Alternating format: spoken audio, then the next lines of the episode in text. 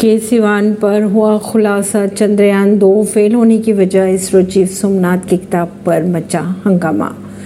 इसरो प्रमुख एस सोमनाथ को लेकर मीडिया की कुछ खबरें आ रही है सामने, जिसमें दावा ये किया जा रहा है कि सोमनाथ ने पूर्व इसरो चीफ के सिवन पर प्रमोशन में रुकावट डालने का आरोप लगाया, यानी इसरो चीफ बनने में रुकावट डाली थी। यह आरोप उन्होंने अपनी ऑटोबायोग्राफी नीलावो कुड़ीचा सिम्हल में लगाया।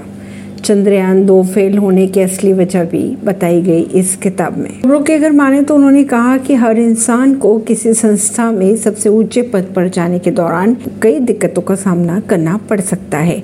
कई चुनौतियों को पार करना होता है। वैसी ही समस्या उनके सामने भी आई थी। उन्होंने कहा कि मैंने अपने जीवन में आई चुनौतियों के बारे में लिखा भी है। किसी के ऊपर व्यक्तिगत टिप्पणी नहीं की जा सकती। वह किसी एक इंसान के खिलाफ नहीं है। परवीन सिंह, नई दिल्ली से।